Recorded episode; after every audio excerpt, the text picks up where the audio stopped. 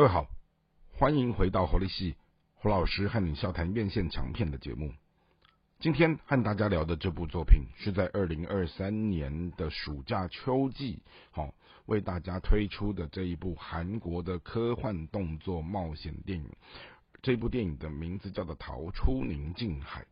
好，那这部电影呢，它当时是在二零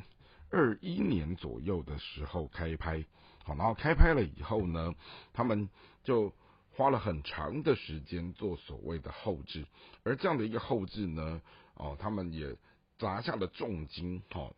企图就是跟上像好莱坞的这一种大型的史诗科幻的视觉视听效果，啊，然后请来的是年轻的偶像演员都敬秀担任一个菜鸟的太空员，然后呢，他在整个太空月球，哈。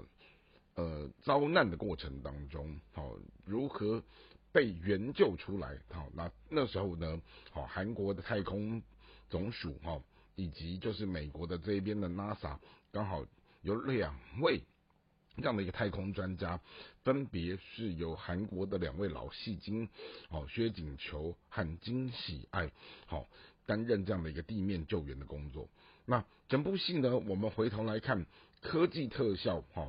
真的是无话可说，那个就是砸钱，然后想办法让整个戏哈做出这样的一个视觉、听觉逼真的效果。那另外呢，既然有了这样的一个视觉、听觉的东西，显然它的配乐也必须要相对的到位，并且在整个剧情的设计上面，说真的。好像也没什么老梗，永远都是在千钧一发的时候，然后设计出一个呃戏剧的转折，然后让整个戏能够再继续往下走下去。当然，整部戏我们回到了叫做所谓的逻辑，或者是所谓的这样的一个情境的安排的时候，它没有什么太多的新意。好，那只是说在这样的一个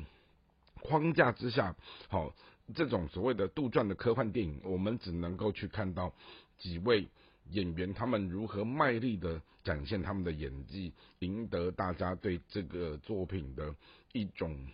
呃投入哈，是那种沉浸感。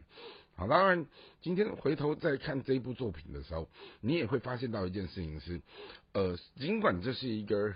呃故事背景杜撰在二零二九年的韩国，好，然后他们企图。用这样的一个太空科技的东西和这个世界产生一个对话，好，那当然你也会发现到说，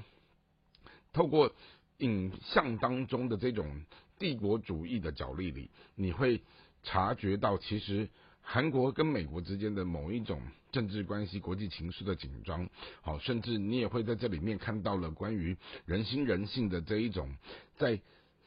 救援一个不是自己国家的同胞的陌生人，然后他们如何在这里好进入到一个天人交战的抉择，好甚至于好人命关天的时候，好那种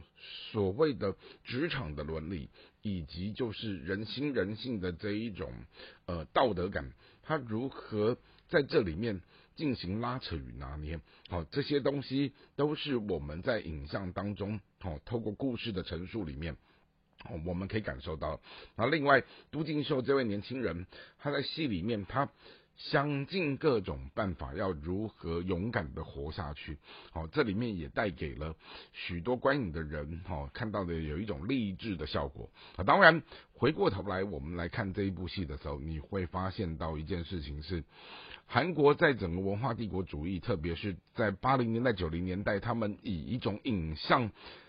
的这样的一个文化工业的东西和这个世界产生大量的连接开始，好，他们逐步逐步的在他们的影像科技当中，好，他们在整个呃影视的帝国主义里面的角力战，他们也取得了一个所谓的发言权的地位。那并且他们也在这里头，好，你也可以看到，哦，当都敬秀他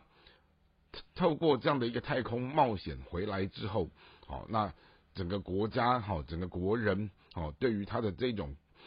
高度的崇拜哈，从一个杜撰出来的戏剧世界里面，你也可以看到一种大韩民国主义哦，那一种高举自己的这一这样的一个国族的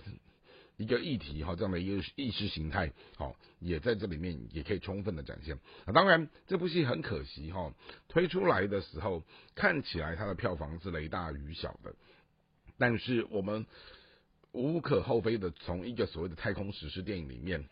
你也看到了韩国人对这部作品的用心，只可惜哦。他在整个韩国的票房并不是开出一个很亮丽的成绩，并且在台湾的整个院线片的档期当中，因为也碰到了暑假几个强档在瓜分票房的时候，它其实嗯它的票房也不算亮丽，但总体来讲，它还是在一个。军标的这样的一个表现力，因此呢，在今天的节目当中和大家介绍这部作品，也希望各位有机会去看看这一部韩国的科幻史诗，好动作电影。今天的节目就跟和大家介绍到这边，我们下次再会。